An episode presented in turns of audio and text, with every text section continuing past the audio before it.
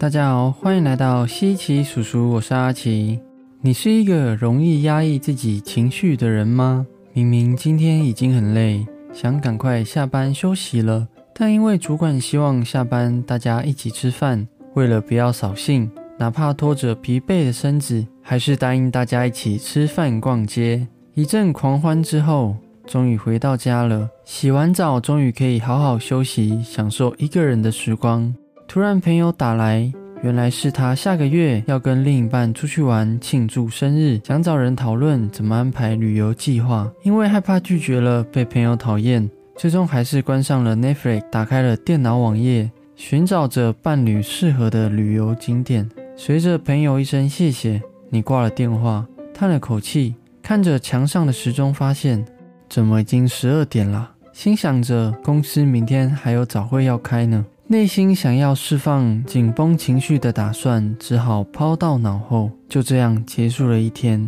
听完上述的故事，是不是也感觉到了心中的无奈与心累的情绪就跟故事的主角一样不断的涌出呢？但过度的压抑情绪还不只仅仅在生活上感到无奈而已哦。今天我们就要来分享，究竟这种情绪压抑倾向还会对我们造成什么影响，又该怎么面对及改变呢？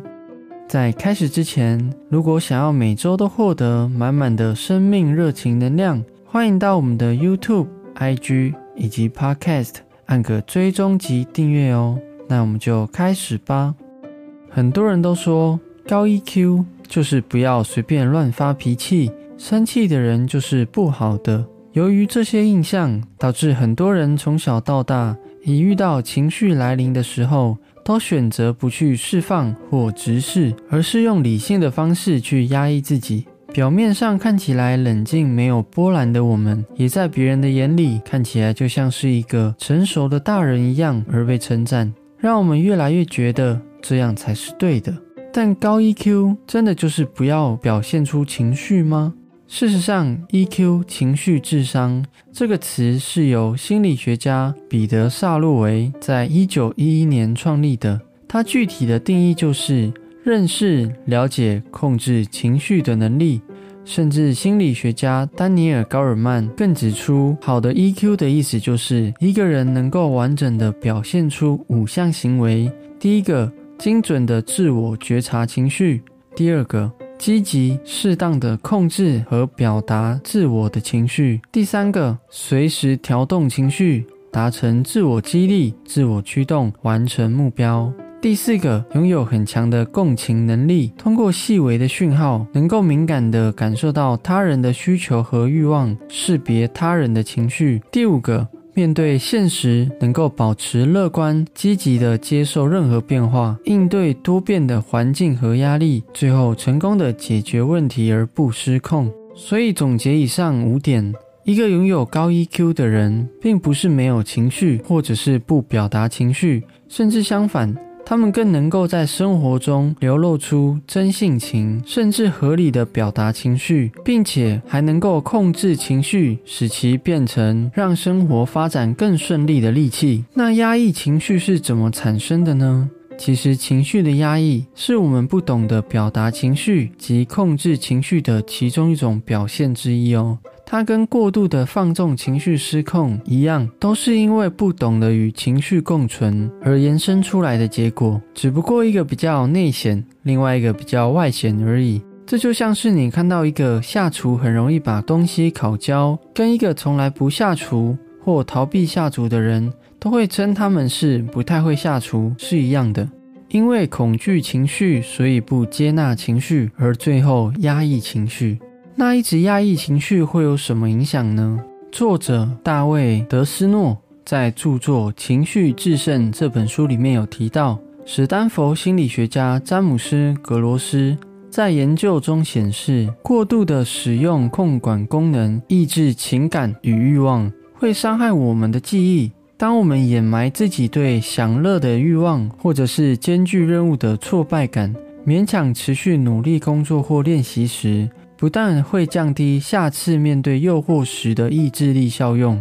还会降低现在的学习能力，让记忆新知识、回忆旧知识的能力变弱，大脑在压抑情绪时，没有办法好好的完成其他工作，所以意志力虽然能够让你乖乖坐在位置上专心做事，却不能够帮你尽全力完成工作。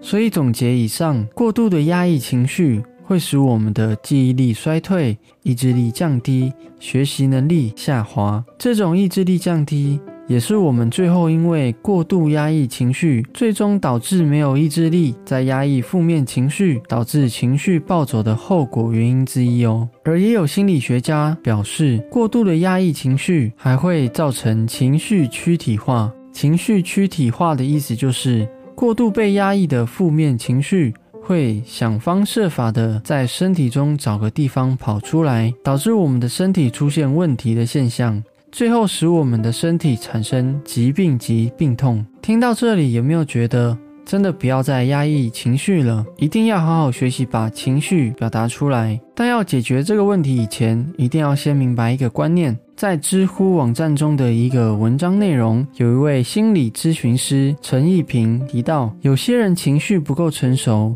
是因为之前没有学习到更好的情绪处理方式，比如他从小习惯的压抑情绪，遇到冲突时选择的是不再提及此事，就当他已经过去了。那他长大以后就会更习惯这种以压抑的方式来管理情绪，所以每一个压抑的背后往往都伴随着一个生活问题的逃避。但最终我们会发现，我们虽然逃避了生活，但最后也逃避了最真实的自己。怎么说呢？因为情绪其实也是作为人最真实的状态与表达，因为有情绪，身旁的人才会懂我们的喜怒哀乐，从中知道该如何与我们相处。而我们自己也是，因为有了情绪，我们才知道自己是谁，自己喜欢什么，讨厌什么。有了情绪，我们才知道如何规划自己，认识自己，甚至掌握自己。让这些不成熟的情绪表现透过释放出来的过程，哪怕刚开始表现是多么的不成熟，但这些经验都将成为让我们更懂得如何管理情绪的肥料。那些所谓 E Q 高的人，其实往往也是走过很多被情绪与人生锤炼过后的过程。所以要解决压抑情绪以前，这里阿奇的体悟是，就要先学习接纳。接纳的意思就是接纳情绪的发生背后，其实就是我们真正的样子，对环境的反应最真实的表达。像是阿奇以前在做业务工作的时候，常常会有很多极端的想法，来让我在事业上能够产生更多的结果，像是绝对不能玩喜欢的游戏，甚至不能出去玩，还有不能有任何的休闲娱乐等等。这些事情对于一个正处在事业冲刺期的人来说，感觉蛮合理的。但是这个看起来合理的事情，真的是适合自己的吗？最后也很理所当然的，这样的我也因为过度的压抑，导致自己常常表现很差，甚至比以前更加不了解自己，还常常有迷惘的感觉产生，最后萌生出不明白自己在干嘛的忧郁感。我也才明白，这种修罗式的苦干方式不适合自己，反而是透过时间的管理，中间穿插一点休闲娱乐，能够让我在放松中更有灵感。最后也影响到工作上跑 case 的时候，跟人相处可以更加的幽默及自在，更加令人信任。那时候我才发现，接纳这个讨厌高压紧绷的自己，迎来的是更多的自由与丰盛。我反而因为接纳了这个容易感到压力及紧绷的状态，更知道怎么做好时间管理及目标规划，不止表现更好以外，还能够达到生活中的平衡。所以愿意接纳情绪的我们，就是使情绪控制更成熟最直接的方式，也是我们最终不再压抑它的过程。也许有些情绪看起来是多么的丑陋、幼稚，导致难以接纳，可能是自卑的、放纵的、难过的，但我们不去释放它、感受它，那就永远不会认识它。当我们不认识它，就无法从中得到足以放下它与控制它的智慧。不管这个情绪感受如何，最终它都是我们最真实的样子，是那些因为被压抑而来不及跟着我们年龄一同长大的孩子，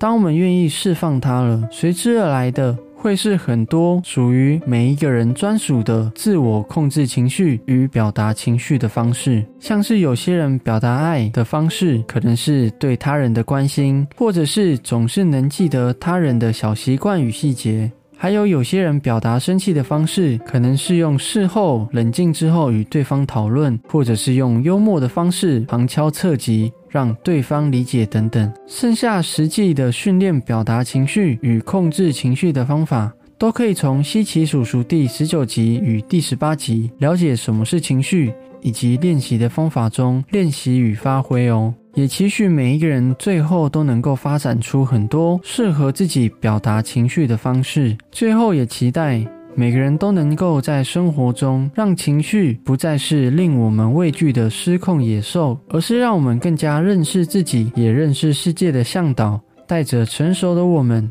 一同活出对生命的热情。